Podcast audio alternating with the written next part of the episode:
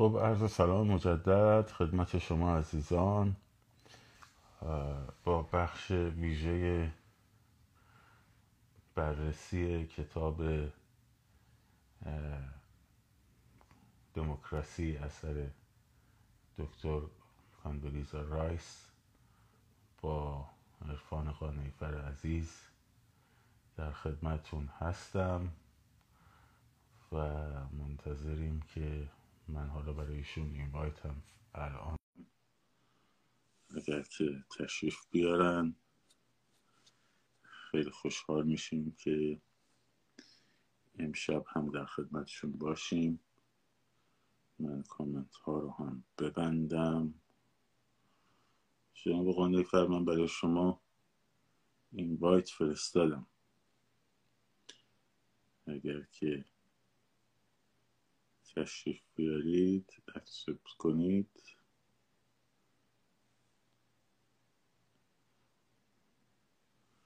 ممنون میشم.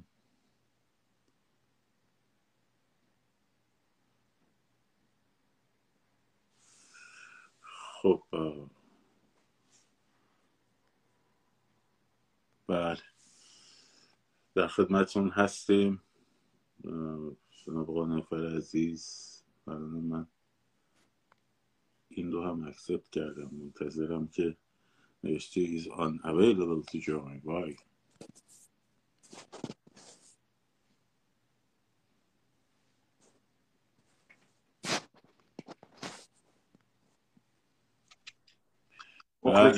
ارادت مندیم. خیلی متشکرم، ممنون ازت. ما یادمون باشه امروز به سوالی هم به تو لایو قبلی هم پرسیدن، حالا در انتها شما بهش اشاره کنین که اخیراً برخی دوستان که البته به بعضی هاشون به خصوص من خیلی باور دارم ولی این مقدار اموشنالی داستان آتش زدن پمپ بنزین ها و نمیدونم بانک ها و اینها رو گفتن. حالا شما مطالعات و تجربیاتتون تو این زمینه قطعاً بیشتر از منه، هر جای صحبت که لازم بود در این موردم صحبت بفرمایید، چون سوال شد. من حقیقتش خودم نمیخواستم واردش بشم به دلیل اینکه البته اون فردی که اولش این طرحو داده بسیار آدم بی ربطیه، ولی بعضی از عزیزانی حمایت کردن از این طرح که در صداقتشون من شک ندارم. به هر حال نظر شما رو هم بدونیم، حالا هر جای صحبت که لازم دونستید ما در خدمتتون هستیم. مخلصیم. قبل از اینکه به اصطلاح شروع بکنیم 7 تا سوال برای من اومده، این 7 تا رو در 1 دقیقه هر کدومشو 20 ثانیه جواب بده. راجع به پرچم رومانی سوال کردن که چرا مرتباً من یک در مقالاتم یا در صفحه‌ام یا در جاهای مختلف یک پرچم ملایان جمهوری اسلامی رو وسطش رو سوراخ کردم و این رو ازش استفاده میکنم. این رو من استفاده کردم در 6 ماه پیش در مقاله‌ای به اسم پایان روحانیت یا ملایان و بعد در اونجا گفتم که نماد ملا رو باید نشانه بگیرید، به این خاطر که در سال 1989 در رومانی ازش استفاده شد علیه چاوشسکو. ما هم در ایران درست پرچم ملی ما از قرن 12 میلادی به بعد پرچم شیر و خورشید هست، ولی من اعتقاد راسخم بر اینه که در شرایط فعلی در هر جایی دوستان به اصطلاح پرچم شیر و خورشید دستشون نیست، تو خیابون، در مبارزاتشون، در تظاهراتشون، جنبش‌هاشون، پرچم جمهوری اسلامی رو سوراخ کن. چرا؟ چون نشان ملا رو زدیم. نشان هر حکومتی 2 چیزه، سرود ملیش، پرچمش. وقتی شما دوتاشو بزنید در واقع دیگه چیزی به اسم نشانه نداره. این عکس بنده رو خب دست به دست شد، چند تا از هموطنان ما در قطر اجرا کردن، عکس گرفتن، فیلم گرفتن، برای من محبت کردن، فرستادن و منم فرستادم. در نیویورک تایمز چاپ شد، در تایمز اسرائیل چاپ شد که همه اینا در صفحه من هست. به هر حال این تاریخ این سوال در مجارستان هم، ببخشید، در مجارستان هم در خیزش مجارستان زانسال 56 اگه اشتباه نکنم همین کارو کردن، یعنی نماد در فعال پراگ منظورت 1966؟ نه نه نه نه، در بوداپست دانشجویان در بوداپست در 1954 بله دانشجویان رفتن رادیو رو تسخیر کردن و بعدم خب ارتش سرخ وارد شد و اون داستانا، این پرچم علامت کمونیستی رو از وسط پرچم سوراخ کردن. بنابراین خیلی ممنون میشیم اگه هموطنان عزیز، جوانان گرامی در داخل کشور پرچم جمهوری اسلامی رو سوراخ بکنن و ازش عکس و فیلم بگیرن و بفرستن. واقعا ممنون. نکته سوال دوم، نظر خانم رایس درباره ایران چی هست؟ امشب میگم بعد از کنیا به طور اختصاصی. سومی، خواهشاً کلمه استاد رو به ناف من نبندید. من استاد هیچی نیستم، من یه تحصیلاتی دارم در یه چیزی و سلام نامه تمامی استاد میگی، من یه ذره خجالت میشم، مثلا در جریانم آواز بخونم، مثلا من آقای کسایی هم نی بزنم، استاد چی ام. بنابراین خواهشاً اینو ازن استفاده نکنید، خیلی ممنون.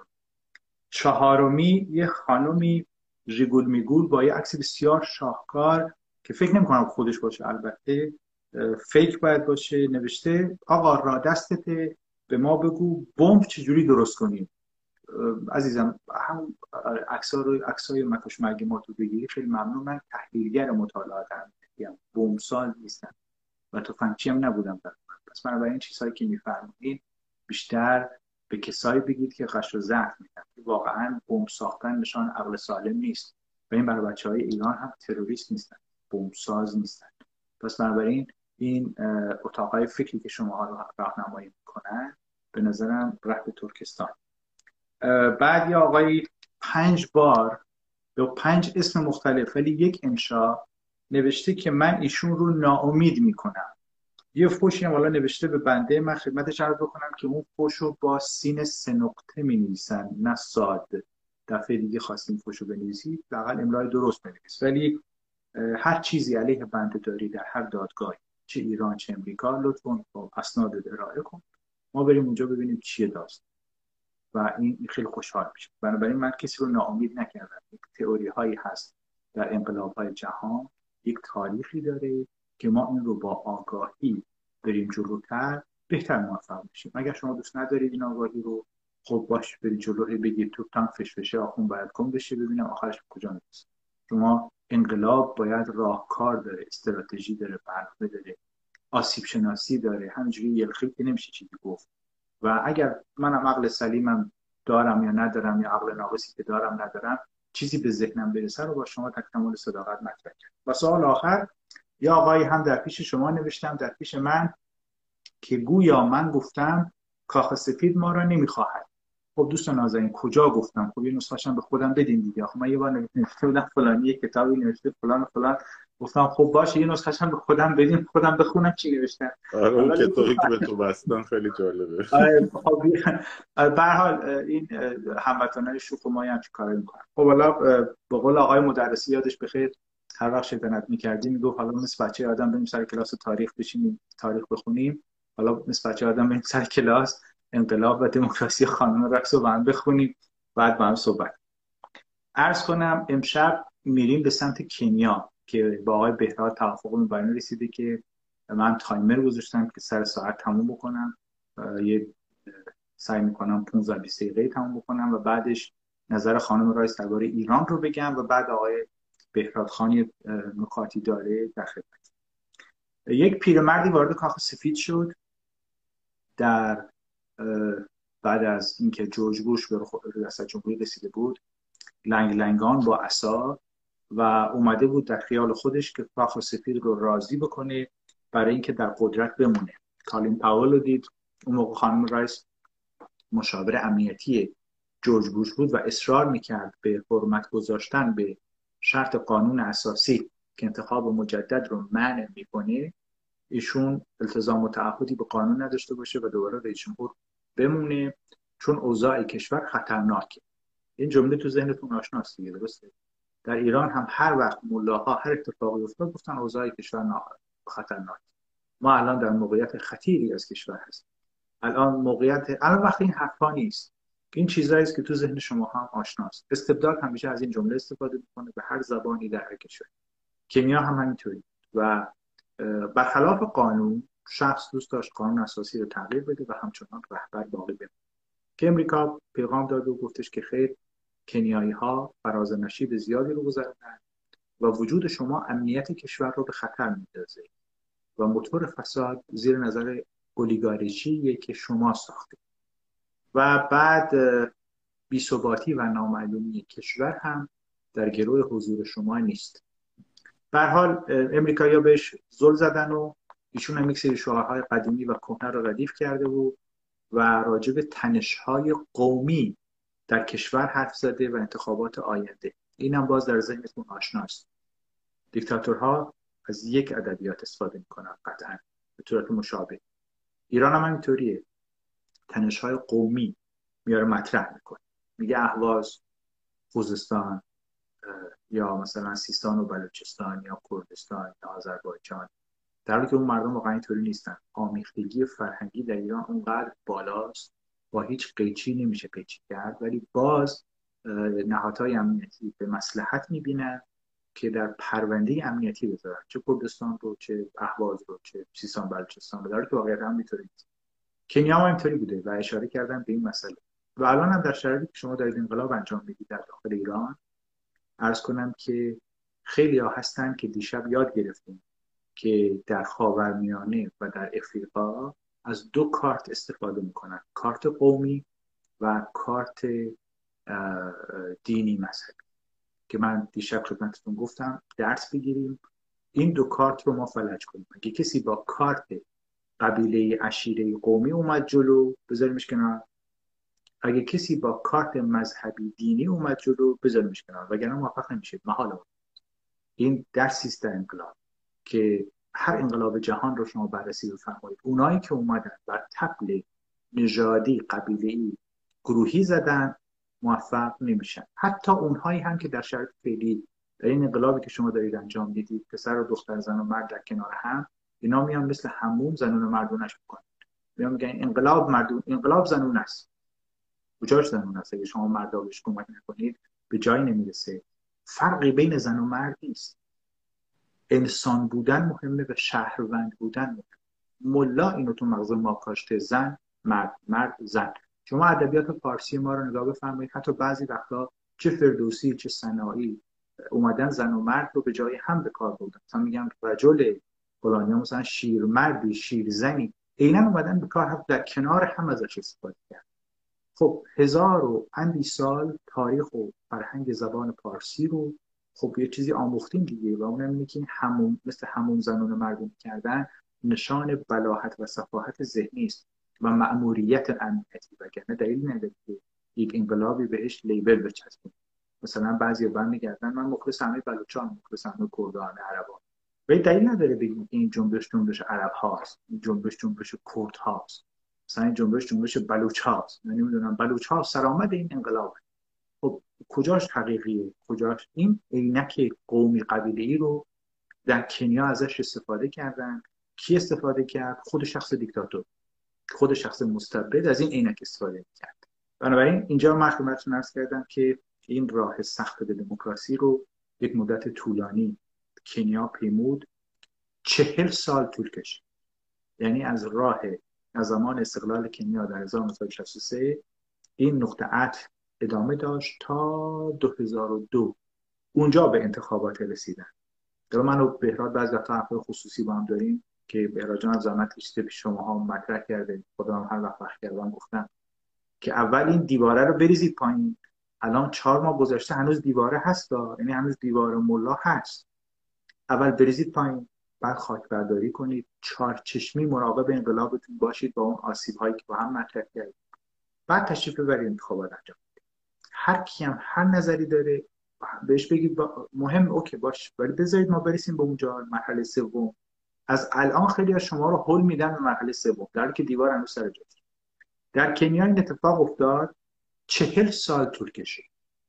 علتش هم خیلی ساده است، به خاطر اینکه برخی از این افراد از قانون فرار می‌کردن، برخی از این قانون مسئله قومی رو مطرح می‌کردن و نژادی و قبیله‌گرایی، و بعد پدر کنیای معاصر که اسمش کنیاتا هست، جومو کنیاتا، در سال 1944 این مسئله رو مطرح کرد که بیایم جنبش اساسی و بنیادی رو بر اساس نگاه ملی ما انجام بدیم و مردم رو تشویق کرد به پایداری و مقاومت. اکثریت ویدیوهای بهراجان رو اگه نگاه بفرمایید در این 120 روز یا 90 روز در واقع میشه گفت هی به شما میگه مرتباً استمرار داشته باشید. چرا؟ تاریخ هر کشوری رو بخونید که انقلاب توش باشه، کودتاچیان محترم توجه بکنن، استمرار خیلی مهمه. یعنی شما یک، هدف رو بشناسید، دو، استمرار داشته باشید، سه، پایدار باشید سر چیزی که هست. دموکراسی میخواید، اول شما اولین راه رو برید، بعد اون وقت تعیین بکنید که خیلی خوب کدوم نوع شد.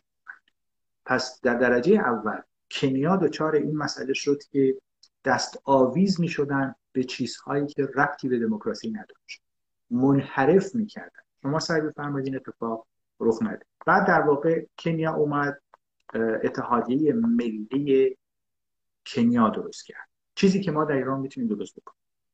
اتحادیه ملی درست بکنیم از شهرهای مختلف، جاهای مختلف کشور. دیگه نگید آی زن آی مرد، نمیدونم فلانی بیشتر میگه مرد کلمه زن نمیگه. اتحادیه ربطی به زن و مرد نداره. 600 نفر زن بود، 400 نفر مرد بود، مهم نیست. زن و مرد، پسر و جوان باید در اتحادیه ملی ایران عضو باشن. چرا؟ برای دوران گذار. این کنیا اومد این کارو کرد به صورت داوطلب، یک اتحادیه درست شد و بعد مردم در اونجا بر اساس وطن پرستی سعی میکردن جنبش رو هدایت بکنن برای موفقیت. 40 سال پایداری کردن.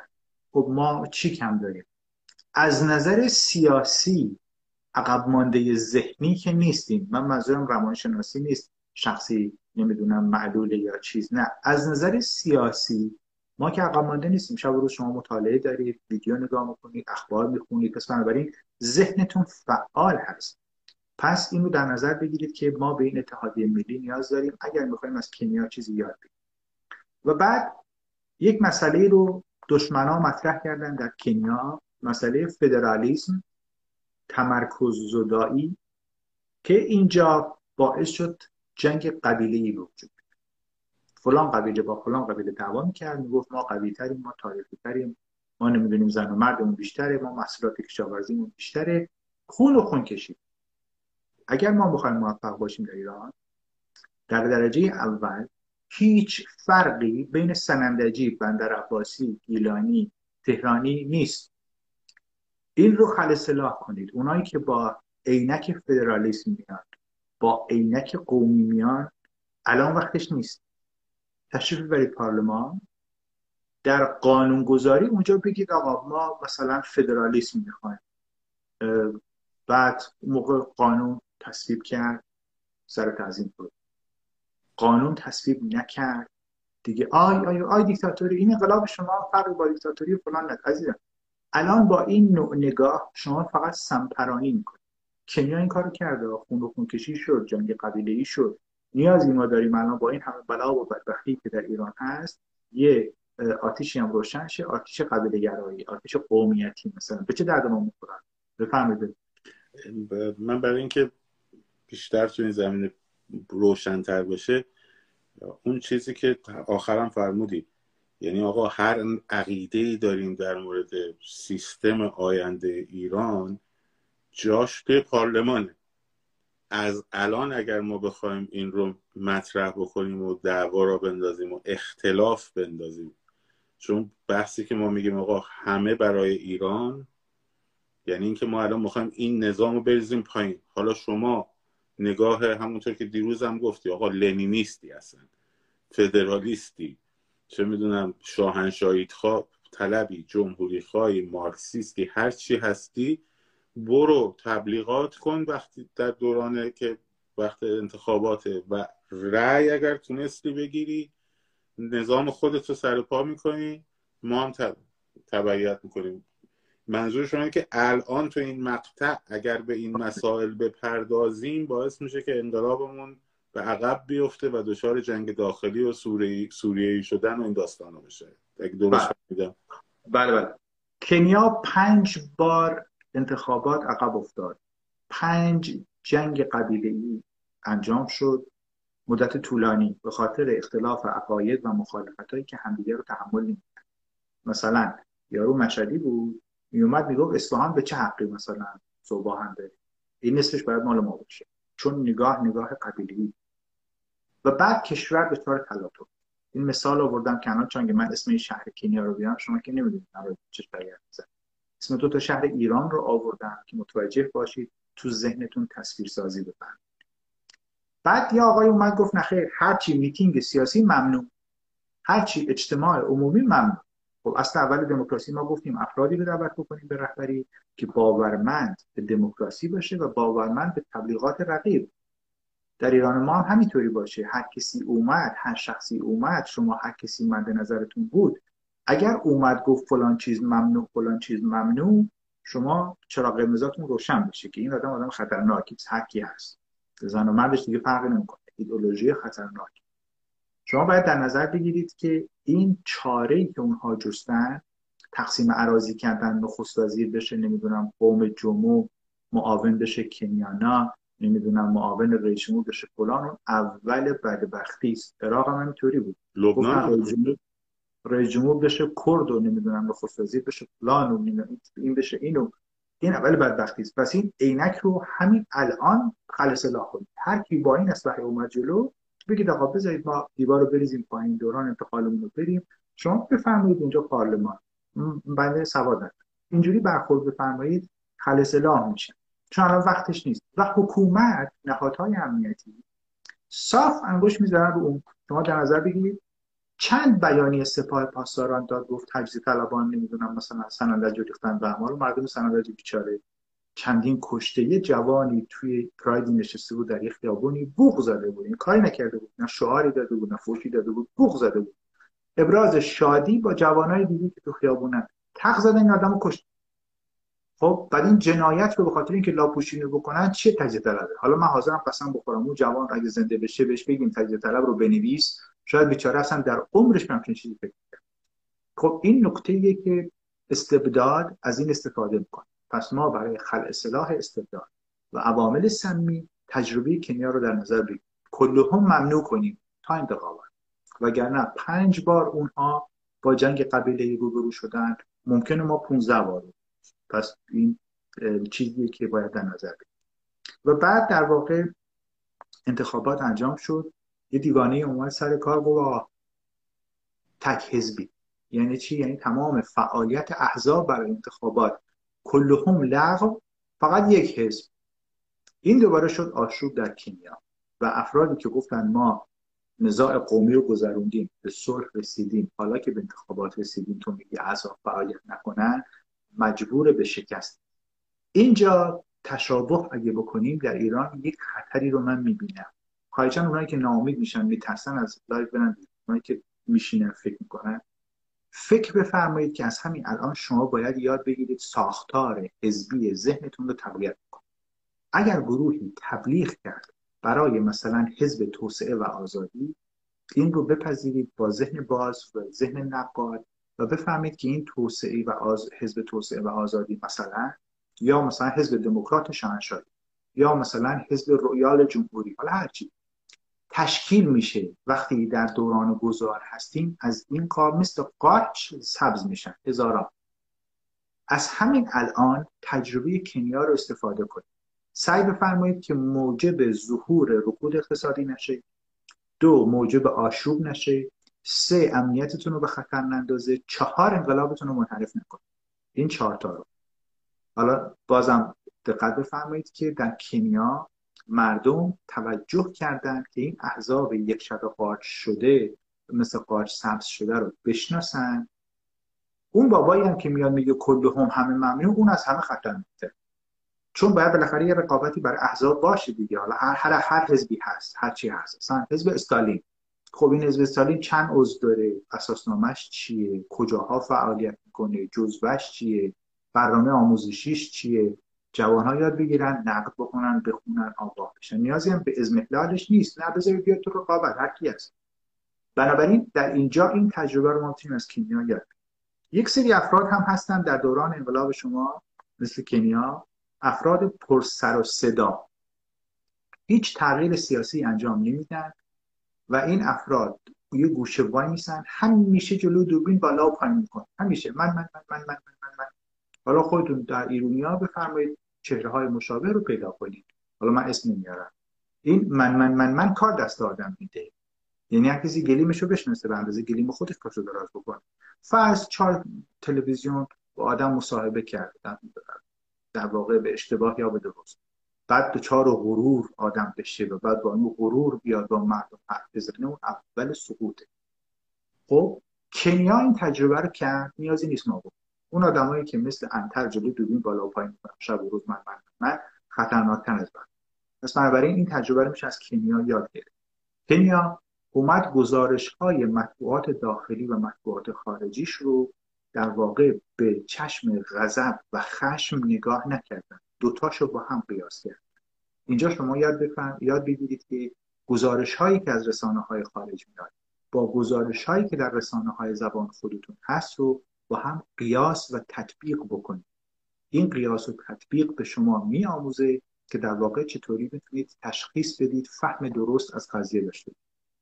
و بعد کنیا متاسفانه خشونت‌های قومیش، بنیادهای قومی کشور رو موجب آشفتگی و هرج و مرج کرد، به خاطر اینکه انتخابات شکست خورد در سال 92 و بعد این آشفتگی و بی‌نظمی چه کسی استفاده و سوء استفاده کرد؟ اپوزیسیون. چرا؟ یه گروه اپوزیسیون واقعی بودن ضد استبداد، یه گروه اپوزیسیون غیر واقعی بودن، دنبال پول بودن. الان هم مقایسه بفرمایید اپوزیسیون‌های واقعی جمهوری اسلامی چه کسانی هستند؟ اپوزیسیون‌های جعلی جمهوری اسلامی چه کسانی هستند؟ خب یاد بگیرید دیگه. حالا مثل بید نلرزید، آی آی توهین شد به اپوزیسیون. نه نه، کنیا رو یاد بگیرید، مشابه سازی کنید. ما همین درد داریم یا نه؟ خب داریم. یک سری افراد دوست ندارن جمهوری اسلامی بره. چرا؟ چون جمهوری اسلامی بره اینا بیکار میشه. یک سری افراد توجهشون و تمرکزشون رو امتداد جمهوری اسلامی هست، نه عبور از جمهوری اسلامی. یک سری افرادی هستن که هویتشون در این اپوزیسیونه. یعنی چی؟ من اپوزیسیونم آقا. خب باشه، خب بریم دیگه عبورش کنیم. نه، برای چی؟ کشور اصلا میپاشه، ولی خودش از پشت پرده داره پول از عربستان میگیره. ما با این آدم شیرین مغز چیکار باید بکنم؟ با این آدم شیرین عقل من کجا باید بشینم؟ کجای دلم بذارم؟ پس مشابه سازی کنید. اون چیزی که در کنیا رخ داده دیگه نیازی نیست ما از نو بریم تجربه رو دوباره تجربه کنیم. نه، یک سری اپوزیسیون واقعی است، قابل احترام، هر رأی داره. یک سری از اپوزیسیون یک شبه است، دوربین میسازدش، مثل انتر بالا پایین میکنه. کنیا این تجربه رو داشت. ما هم نیازی نیست این تجربه رو داشته باشه. 3. یک سری اپوزیسیونی هست که هویتش و اعتبارش و مصالح و منافعش در امتداد اون استبداده، چون اینو اگه ازش بگیریم دیگه هویتی نداره که میریزه پایین. دقیقاً در فضای ایرانی هم همین. یعنی خیلی از افراد دنبال جمهوری اسلامی ثانوی هستن. یعنی چی؟ یعنی دوست دارن که این جمهوری اسلامی باز تولید بشه به شیوه دیگه‌ای. این اتفاق تو کنیا افتاد. خب ما هم شیرین عقل نیستیم که خب ما نذاریم که ایران بیفته. تجربه‌مون رو داشته باشیم که این اپوزیسیون فیک و جعلی ما چه کسانی هست. اونهایی که انگوش میذارن سر قومگرایی، قبیله‌گرایی، مذهبی بودن خطرناکن. یکی پیدا میشه اهل تسنن فلان. خب به ما چه؟ ما میگیم کل حوزه باید تعطیل بشه. فرق بین تسنن و تشیع چیه؟ سنی ها در قدرت باشن یا شیعیان در قدرت باشن چه گلی به سر ما میزنن وقتی دموکراسی نباشه؟ پس اونی هم که با باتوم مذهبی میاد جلو، اونم خطرناکه. این من دیشب گفتم، امشبم گفتم، به خاطر اینکه تو مغزتون جایگزین بشه. ام بفهم اصلا دموکراسی مفهوم بحث دین درش مطرح نیست. شما وقتی که میخوای رأی بدی، اینکه دینت چیه، نمیدونم جنسیتت چیه، ملی قومیتت چیه، اینا اصلا توش محلی از محاسبه نداره در واقع. و بعد یه گروه های دیگه اومدن گفتن که همین قانون اساسی رو اصلاح بکنیم، دیگه نیازی به انتخابات نداریم. الان هم در نظر بگیرید در ایران ما همون سیاست انگار کنیاست. یکی یه گروه دیوانه بلند شده میگن چی؟ میگن خاتمی بیاد اصلاحات به دست بگیره، آقا رو راضی کنه. مثلا خاتمی کی هست؟ مثلا در دوران خاتمی مثلا تروریسم تعطیل شد، مثلا در دوران خاتمی حوزه‌های جاهلیه دیگه دست نمیدادن. اتفاقا خیر، در دوران خاتمی نزاع قومی در ایران بیشتر شد، چه کردها، چه بلوچ‌ها، چه عرب‌های اهواز. پس بنابراین در نظر داشته باشید که این درس هایی که ما هر شب یاد میگیریم از کشورهای مختلف تو مغزمون باشه و نیازی هم نیست که ما این رو در کشور بیچاره خودمون از نو دوباره تکرار بکنیم. خیلی اومدن گفتن آقا ما چرا به استبداد حمله بکنیم به خاطر فشار بین‌المللی؟ این برای کشورمون وحشتناک و هولناکه و بهتره که ما اصلاحات میان روی رو در پی بگیریم. این جمله براتون آشنا نیست؟ این اتفاق در 1997 در کنیا افتاده در اوج هرج و مرج. الان هم اصلاح طلبان همین جمله رو تکرار می‌کنن، یعنی همین جمله. عیناً انگار مثلا این آقای کنیا اومده بینا تلفن زده بود شما جمعه دیدین، جمله اونا است. و بعد کی به کی از این آدمایی بود که اومد تو رقابت در کنیا، هیچ برنامه‌ای نداشت، جار و جنجال میکرد، اتحاد اپوزیسیون. وقتی هم ازش میپرسیدن خب این اپوزیسیون کی هست، یک مش آدم یک شبه جمع کرده بود دور خودش، فلانی و فلانی و فلانی و فلانی ما اپوزیسیون. و خب اینا رو مردم نمیشناسن ها. نخیر، خب بریم از هر قبیله یکی بیاریم میشه اپوزیسیون. دوباره نزاع داخلی در کنیا رخ داد، خون کشی و این آخرش مجبور به شکست شد تا 27 دسامبر سال 2002 که نماینده های جهانی اومدن برای انتخابات. و بعد اون موقع شخص در عین ناامیدی مردم، همونی که بهش باور داشتن و مردم رو میترسوند از نزاع، اون رأی آورد.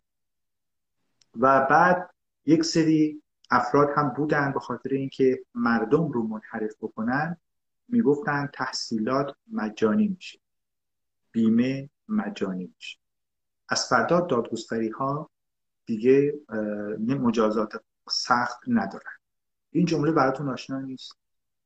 از هفته گذشته تا الان دولت به ساختارهای مختلف نگفته که حجاب، پلیس امنیت ملی، نمیدونم پلیس اخلاقی تعطیل شد. خیلی جالبه، ملای بی اخلاق دم از اخلاق میزنه.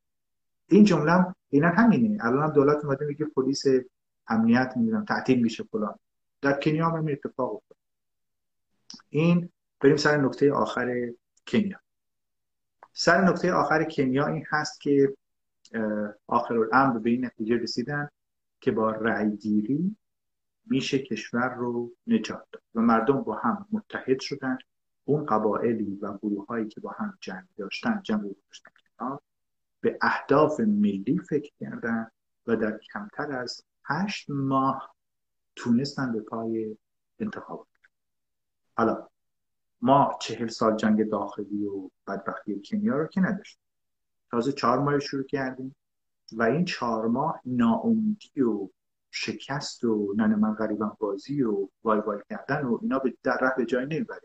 با عقل سلیم دنبال این باشیم که ما پایدار باشیم و استقامت بکنیم و اون درسی که ما، تجربه‌ای که ما از کنیا امشب یاد گرفتیم، اونجور آدمایی که زالوهای راه ما هستن رو بذاریم کنار و بعد بریم به سمت هدف.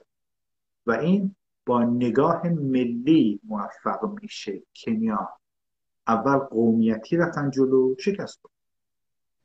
ما این کارو نکنیم. این درس کنیا. حالا نظر خانم رایس درباره ایران چیه؟ بذارید سوال بهتر بشنوید و بعد میریم نظر خانم رایس درباره ایران. من خواستم همون سوالی که اول پرسیدم. شما سابقه کشورهای مطالعاتیتون در این زمینه تخصصتونه. من مطالعه عمومی دارم. شما بهتر از من وارد هستید، رفرنس ها رو میدونید.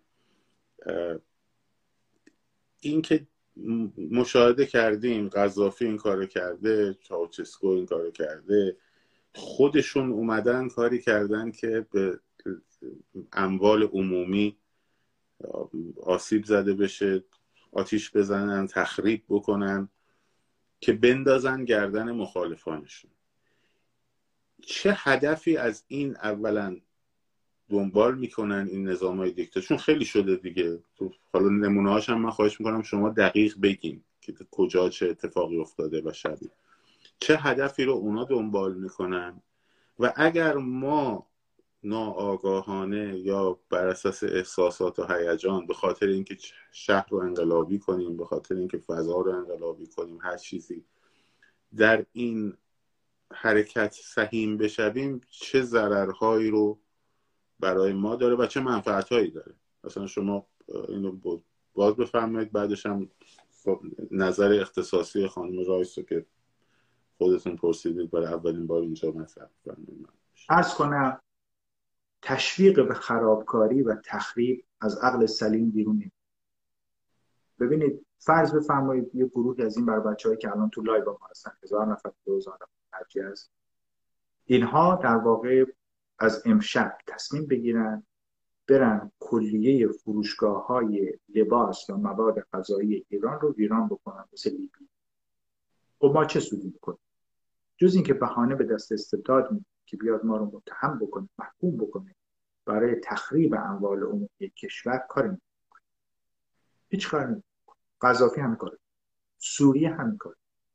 در عراق موزه ها تاراج میشد. دیشب براتون گفتم که خیلی از این حضرات که حتی به نخست وزیری هم رسیدن و همون لات اوباشی که بانک‌ها رو می‌زدن، موزه ها رو می‌زدن، هم دست بودن.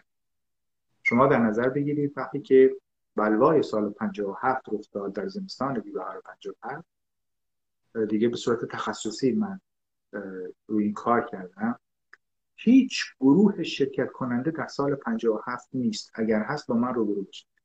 هیچ گروه شرکت کننده در بلوای سال 57 نیست یا باورمند به تروریست نباشه، یا کار تروریستی نکرده باشه، یا تبلیغ تروریست نکرده باشه.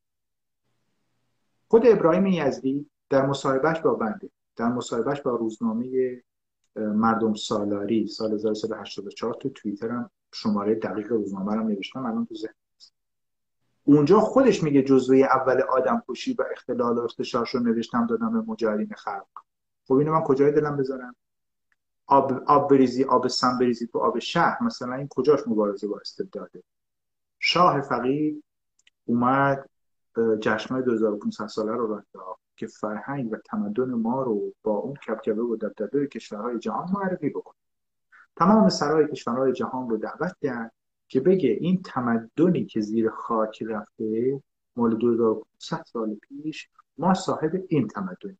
شاه بیچاره در اونجا چه بدی کرد؟ مثلا یک یوکوش اونجا چیکار کرد؟ مثلا اومد یه جشنی رو گذاشت، جشن فرهنگ و تمدن ایران، که به جهان بگه ما چه تاریخی داریم. این تمامی حرف اینا بود. چودایجین شفا، یک سری آدمای دیگه اومدن کتاب‌هایی رو منتشر کردن در ایام به زبان‌های فرانسه، انگلیسی، عربی که جهان بفهمه ما چه تاریخی داریم. دوستان عزیز، 7 کشور در جهان دارای تاریخ هزاره هستن، یعنی هزاران سال تاریخ دارن. یکیش مصر، یونان، ایران، چین و بقیه، روم باستان. ایرانی که از اون کشور هاست. شاه فقید دنبال اون بود اینو معرفی کنه به جهان. تروریستای مجاهدین خلق پیرو خمینی دنبال این بودن که برن بحر شیراز رو منفجر کنن. حالا شما در نظر بگیرید فرق بین این و اون. الان شما میخواید چیکار کنید؟ میگید بحر شیراز رو منفجر کنید. خب بعد چی بذاریم جاش الان؟ سمون مردم بدبختی که بی برق میشن با این از کجای دلمون میاد؟ تو این اوضاع تحریم جنراتور از کجا بخرید؟ پس بنابراین تخریب چه هوشمند چه غیر هوشمندش به ضرر ماست. نمیدونم بسیجی میخواین بکشید، برید بکشید. سپاهی میخواین بکشید، برید بکشید. من مزاحم کشت و کشتار جنایتکاران نیستم، اما در دادگاه ببرید دادگاه. شما قاضی هستین، چه صلاحیت و مشروعیتی دارین؟ بازار تهمت همیشه هست، همیشه بازار تهمت گرمه. وقتی یارو 2.5 وجب برای من امروز فحش نوشته، من چی میخونم؟ میگم خدایا این الان منم، ولی تاریخایی که این میگه به سن و سال من نمیخوره. آخه خب یه چیزی بگید که لقب تو رنج سنی من باشه. حزب توده رو لابد من درست کردم. بازار اتهام همیشه هست، اما در دادگاه صلاحیت و مشروعیت قانون هست که اون طرف رو متهم میکنه، مجرم میکنه و غیره. ما شهروندیم، ما کاری نمیتونیم بکنیم. پس من بنابراین ازتون خواهش میکنم اگه در دایره بسته تخریب قرار بگیرید که دیشب گفتم، تنها کاری که میتونید چرخه خشونت رو باز تولید میکنید و اون موتور فساده از حرکت نمیفته. حالا خود دارید میخوایم بریم به اون طرف، بسم الله. هر کشوری رفت ویران شد، میخوایم ما هم ویران بشیم. بفرمایید بریم. البته با موضوع دفاع مشروع داستانش خب فرق میکنه دیگه، یعنی وقتی که به آدم حمله میشه خب اونجا دیگه بحث دفاع کردن و اینا دیگه. ببینید یه دیوانی میاد چماق داره با باتوم داره به شما حمله میکنه، شما با دو ضربه کاراته ایشون رو از هستی ساقط میکنید، دست مریضا میکنید. ولی من به عنوان کسی که تحلیلگر ضد تروریسمم نمیتونم به شما بگم بچه ها فردای چاقو دستتون بگیرید سوار اتوبوس بشید هرچی صندلی بود پاره کنید. خب یعنی من عقل سلیم ندارم. همین دیگه تخریب بحثش با دفاع مشروع با تخریبی که شماها تو ذهنتونه در واقع، مثلا فرض بفرمایید بریم اموال بانک کشاورزی یا مثلا اداره کشاورزی رو ویران بکنید. خب بعدش بعد چیکار کنید؟ یک چیزایی رو تو ذهنتون باشه که اینایی که تبلیغ این میکنن مثل اون خانم با اکانت فیک برای بنده نوشته آموزش و بمب سازی بدین، خب اون خطرناکه. این در واقع چرخه خشونت رو هر کدوم از ماها باید چرخه خشونت رو متوقف کنیم، نه اینکه چرخه خشونت رو توسعه بدیم. حالا برم سر مسئله ایران که خانم رئیس. بله. خانم رئیس میگه یک تصویری منو تکون بده و اون تصویر زنی جوان و غرقه به خون که عمق فاجعه و شوربختی و تراژدی جامعه ایران رو نمایان کرد و به شکرانه وجود شبکه‌های اجتماعی جهان وضع اسفناک و بدبختی مردم ایران رو مشاهده کرد. خانم که در خیابون چیز فوت شد در بین کوچه صالحی و خسروی، خانم ندا آقا سلطان، و این عکس رو چه خانم رئیس چه آقای بولتون و غیره ازش استفاده کردن و به جهان معرفی کردن و خانم رئیس این رو تو روزنامه تا میکنه و صبح زود در کاخ سفید میذاره جلوی جوش. و نظام انتخاباتی در ایران رو نه آزادانه میدونه، نه منصفانه، و نه این آدم‌ها رو دارای صلاحیت و مشروعیت برای انتخابات. پس بنابراین اگر اصلاح طلبان الان دایه مهربان‌تر از مادر شدن میخوان برای شما رفراندوم برگزار کنن منفور جهان. و بعد ایشون اصرار داره در نوشتهش که مردمان ایران بررسی سخت و گزینش طاقت فرسایی روبرو هستند که باید یک از محافظه‌کاران تندرو و افراطی بگریزند، دو از اصلاح طلبانی که از صافی و فیلتر همه رو رد می‌کنند. پس بنابراین همون شعار شما که اصولگرا و اصلاح طلب تمام ماجرا، ببینید یک تحلیلگر امنیتی مثل خانم رئیس اینجوری برداشت میکنه که این دو طرف فاسدن، پس شما باید از این راهگذار رد شید، یعنی عبور کنید، وگرنه این دو موتور فاسد شما رو هم فاسد میکنه.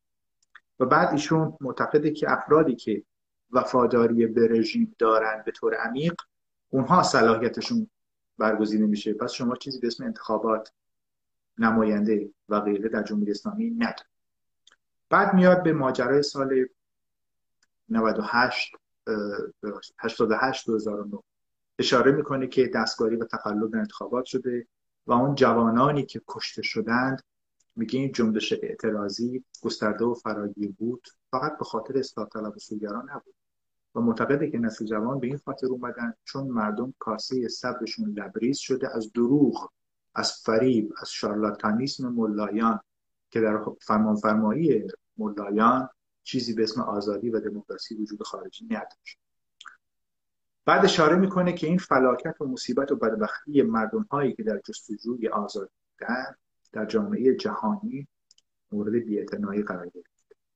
و بعد اوباما به جای اینکه بیاد لب به سخن بگشاید، سکوت اختیار کرد، پشت پرده نامه‌نگاری میکرد و فضای مداخله خارجی آلوده شد. ببینید هنوز که هنوزه قصه جوک سال 32 و ماجرای مصدق السلطنه کمیونیتی‌ها ازش استفاده میکنن. این افراد موسوم به ملی، پدران در واقع مجاهدین خلق و تروریست‌های دیگه، هنوز از این استفاده میکنن. من این کتاب اینجا دارم، کتابخونه‌ها باید باشه. کتاب جنرال مایک ایدن هست، رئیس قبلی CIA به اسم پلین دانیچ. خودش میگه من رئیس CIA بودم، هر وقت وارد جلساتی میشدن خبرنگاران میومدن بدو یه سوال تکراری رو از ما میپرسیدن. سوال تکراری چیه؟ CIA در ماجرای کودتا چیکار کرد؟ خودش در این کتاب میگه کلهم قصه، مثلا ترجمه فارسیش میشه فانی تیل، میشه قصه حسین کلد شبستری، مثلا یه چیز چرت. اینو مرتبا ما ایرونیا هی میگیم. یک CIA 3 سال درست شده، چه قدرتی داره بیاد در کشور ما کودتا بکنه؟ خب حالیمون نیست. این همه نخست وزیر اومدن و رفتن، خود اون آقا 2-3 بار نخست وزیر شد و رفت. بعد اون دفعه آخر چون دیگه عوام فریبیش به اوج رسید، ما بگیم شده کودتا. حالا ما اگه از امریکا تقاضا بکنیم که نهادهای دموکراسی امریکا به ما کمک بکنن، میگیم مداخله خارجی. دموکراتا انگشت میذارن سر هم. خب این به ضرر ماست. ما ایرانی‌ها نباید بریم حتی دیوونی به دست آوردیم فوراً انگشت اشاره کنیم به چیزی که خود امریکایی‌ها میگن قصه است. بعد شماها ممکنه بیاد به من بگید که خب خانم آلبرایت اومده رسما عذرخواهی کرده. خب خانم آلبرایت یک کسی که لابی جمهوری اسلامی بود رفته بود پیشش، این دروغ رو اونجا تکرار کرده بود. ایشون هم چون قصد داشت چراغ سبز بفرسته برای جمهوری اسلامی برای گفتگو، که پیش زمینه همین برجام شد و شخص گفتگو کننده همین رئیس فعلی CIA هست که اون موقع آقای ویلیام برنز در وزارت خارجه امریکا بود. پس بنابراین در بازی‌های امنیتی و سیاسی جهان نیازی نیست ما همیشه دنبال عزاداری باشیم، همیشه دنبال یک قهرمان مرده، همیشه دنبال یک قهرمان ملی. تعطیل کنیم یه جایی و به این نتیجه برسیم که چرا حاکم مستبد انگشت میذاره رو اون و چرا سازمان‌های خارجی هم انگشت میذارن رو اون، ولی ما اون رو ازشون بگیریم دیگه چه بهانه‌ای داره. ما خیلی خوشحال میشیم کشورهای دنیا به ما بگن انقلاب، خیلی خوشحال میشیم کشورهای دنیا بیان به رسمیت بشناسن، خیلی خوشحال میشیم کشورهای دنیا بیان ملاها رو بی‌آبرو بکنن، خیلی خوشحال میشیم کشورهای جهان بیان در واقع بگن ملا جایی در صحنه روابط بین‌الملل جهان نداره، کجاش عیبه، این کجاش نوکری اجنبی. وقتی ما بیان بهشون بگیم که ما رو به رسمیت بشناسیم، شما اید که معادله جهانی رو تغییر میدید، معادله جهانی نمیاد شما رو تغییر بده. شما اید که کاخ سفید پیام میفرستید میگید ما داریم انقلاب میکنیم، رژیم چنج میکنیم، اون نمیاد برای شما انجام بده و حرفم بزنید فوراً میگن مداخله خارجی. پس این خانم رایس اینجا میگه که معترضان نترس و اعتراض کنندگان پردل و شجاع پلاکارت هایی به زبان انگلیسی در دست میگرفتند در خیابان که میگفت آماده پذیرفتن خطر هستند، اما آمریکا یا با ماست یا با ملاها. ببینید چقدر تاثیر داره پلاکارت. الان من بهتون میگم پرچم سوراخ کنید. چرا؟ چون خبرنگارها و عکسها میاد نهادهای امنیتی بررسی میکنن که این حکومت اصل و اساسش اعتبار نداره، مشروعیت نداره. چرا؟ چون آیکون ملیش اصطلاحاً از بین رفته. و خانم رایس اینجا اشاره میکنه که این فرصت مناسب و روزانه برای دموکراسی دوام نیاورد، رژیم به شدت برخورد کرد، یک سرکوب بی‌امان و ملاها از هراس و وحشت جنبش 2009 جان سالم به در بردند. اما در لحظه نوشتن این مطلب، یعنی سال 96، سال 2017، روند همان است که هست. خلأ بزرگی در سراسر منطقه در بین آرمان مردمان و نگرش به حکومت و ملایان وجود دارد. یعنی مردم یه راهی رو میرن، پس بنابراین رژیم یه راهی رو میره. جهان میدونه ما داریم چیکار میکنیم.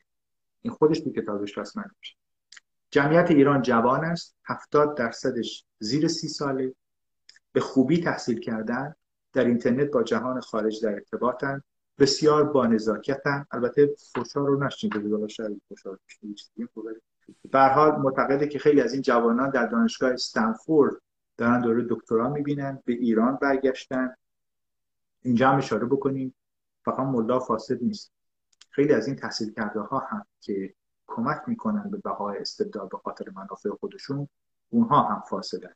پس این رو در نظر بگیرید. و بعد ایشون معتقده که کمک کرده جوانای هنرمند ایرانی بیان نیویورک نمایشگاه نقاشی بزنن، ایشون کمک کرده تیم کشتی بیاد ایران، برای اولین بار در اینجا کشتی انجام بشه در لس آنجلس و واشنگتن، به خاطر نمایش دلبستگی و عشق ایرانی ها به دموکراسی امریکایی.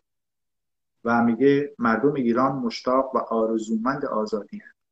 حکومت رژیم ملاها با سلطه دین سالاری مربوط به خامنه‌ای و دوستانش هیچ انعطافی را نمیپذیرد و در واقع افراد حکومت در جستجوی اعتدال و میانه‌روی هم نیستند. هر آنچه هست شعارهایی است در حواشی، وگرنه رژیم ملاها دلخوشی از مردم خوش‌چهره‌اش ندارد و زنان با پلیس‌های مذهبی حراسی به دل دارند که اگر مچ پایشان پیدا باشد کارشان با کرامت. و خیلی از این افراد دوست دارن بیان خارج از کشور برای تحصیلات. و میگه مشت آهنی سپاه برای توسعه تندروی و افراطیگری در داخل کشور و خارج از کشور هست.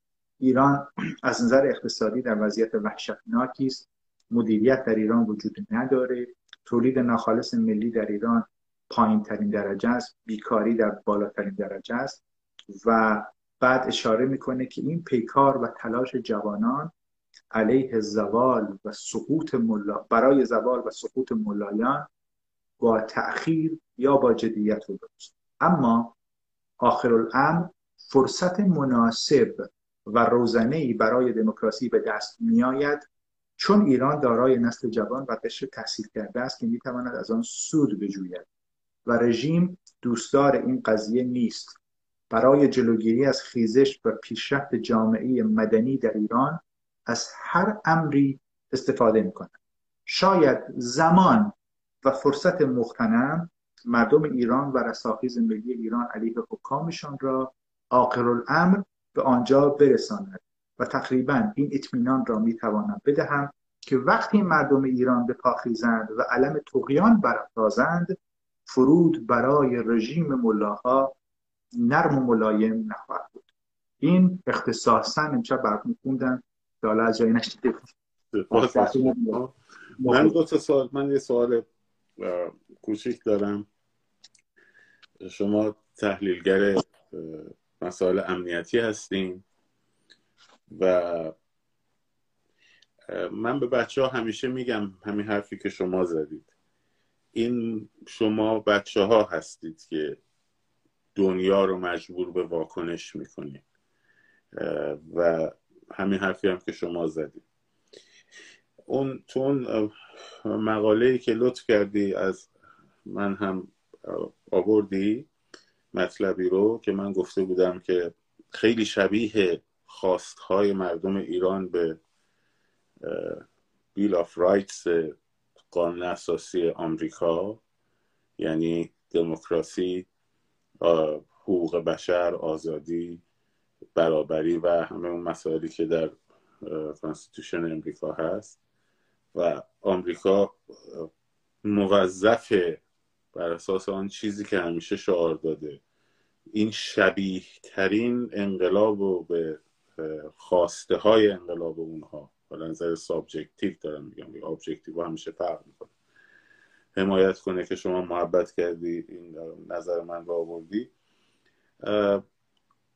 این انقلاب یک انقلاب پیشرو در منطقه خاورمیانه و به باور بسیاری از تحلیلگران بسیاری از کشورهای عربی این رو شاید به سادگی بر نتابند که یک دموکراسی سکولار حتی ضد مذهب، ضد خرافات مذهبی، نه به مفهوم ضدیت با مذهب فردی افراد، هر کس آزاد هر دینی داشته باشه و خودش داشته باشه، این رو شاید بر نتابند. ارزیابی شما چیه از بازتاب پیروزی این انقلاب در منطقه و نگرانی های کشورهای مثل عربستان و امارات متحده و کشورها و در برابر انقلاب. اگر دوستان دقت بکنن در این 4-5 ماه من در رسانه‌های ایرانی حضور نداشتم، بیشتر در رسانه‌های عربی حضور داشتم.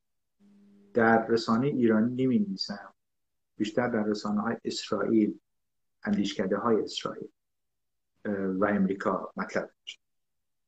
علتش هم خیلی ساده است.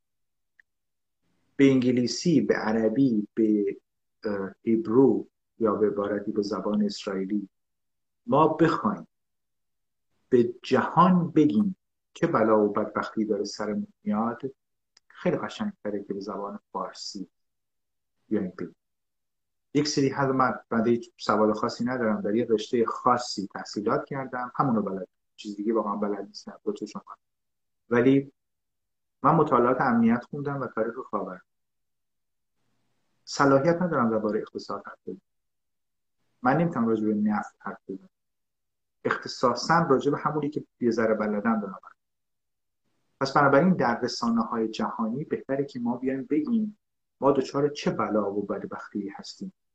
در صفحه من امروز دوستان که هستن ملاحظه کردن که در تلویزیون الشرق، این مشهورترین تلویزیون عربی با الحدث، هم پریروز هم امروز من اومدم دو چیز گفتم. ما 3 مشکل داریم. مشکل اولمون یه گروه از اپوزیسیون فیک و جعلی که میخوان داستان یلسین رو برن، یعنی اون سیستم اولیگارشی KGB رو حفظ بکنن، KGB رو، و بگن آی ما تغییر کردیم، ولی تغییری صورت نگرفته. از زیر این گرگ و مارها یک آدم وحشی مثل پوتین اومد بیرون و یلسین این اختیار رو بهشون داد و گفتش که شما فقط ضمانت خانواده من رو، جان خانواده من و اموال خانواده من رو قبول کن، شما بیا بشون و خسودی رو بقیه اگر وقت بود یه شب درباره روسیه حرف خواهیم زد. ولی در واقع تمام مشکلات و آسیب‌های این انقلاب رو وقتی دوستان بشناسن، تحلیل‌هاشون قشنگ‌تر میشه، تحلیل‌هاشون نزدیک به واقعیت‌تر میشه. و اینکه بعضی وقتا دوست دارم من آزار ندارم شما رو بترسونم، ولی دوست دارم به شما بگم که هشدارها رو بدم. اگر من در امریکا نشستم، آقای طرفدار در امریکا نشسته، فردا در این انقلاب اگر دوست داشتین مرکز ضد تروریسم درست بکنید، از من کمکی ساخته بود، من در خدمتم. اگر دوست داشتید معلمی بکنم، در خدمتم، ولی کار دیگه از من بر نمیاد. منتهای مطلب توجه داشته باشید که شما خون دادید تا این نقطه که رسیدید. مفت و مرحبا به دست شیادها ندید. تا اینجا خون دادید. هزاران خونواده جگرگوشه‌شون رو از دست دادن، داغدار. 20,000 خونواده در ایران، 20,000 عزیزشون در زندان. پس بنابراین شما در نظر بگیرید که این مسئولیتی که دارید رو با استقامت و ذهن باز و شناخت درست ادامه بدید، وگرنه محکوم به شکست. تمام بررسی انقلاب‌هایی که این دو سه شب در خدمت شما داریم انجام میدیم صرفاً برای این هشدار به شماست. 2 دقیقه وقت داریم و قطع میشه خود به خود. این داستان عربستان رو و کشورهای منطقه رو هم اگه به ما بگید نگاهشون به انقلاب ایران چیه. 1 دقیقه و 44 ثانیه بیشتر وقت نداریم. نگاهشون برای اینه که مردم به چه صورتی این رو جلو میبرن. آیا در این زورآزمایی و جنگ تن به تن ملای شیاد هیله‌گر موفق میشه یا مردم شجاع ایران؟ مردم هم معادله رو تغییر میدن. هیچ کسی دیگه نمیتونه چون مخلصی. خیلی ممنون از شما. بالاخره امنیتی‌ها باید اینجوری حرف بزنن. خیلی ممنونم محبتت. فردا کجا میبری ما رو؟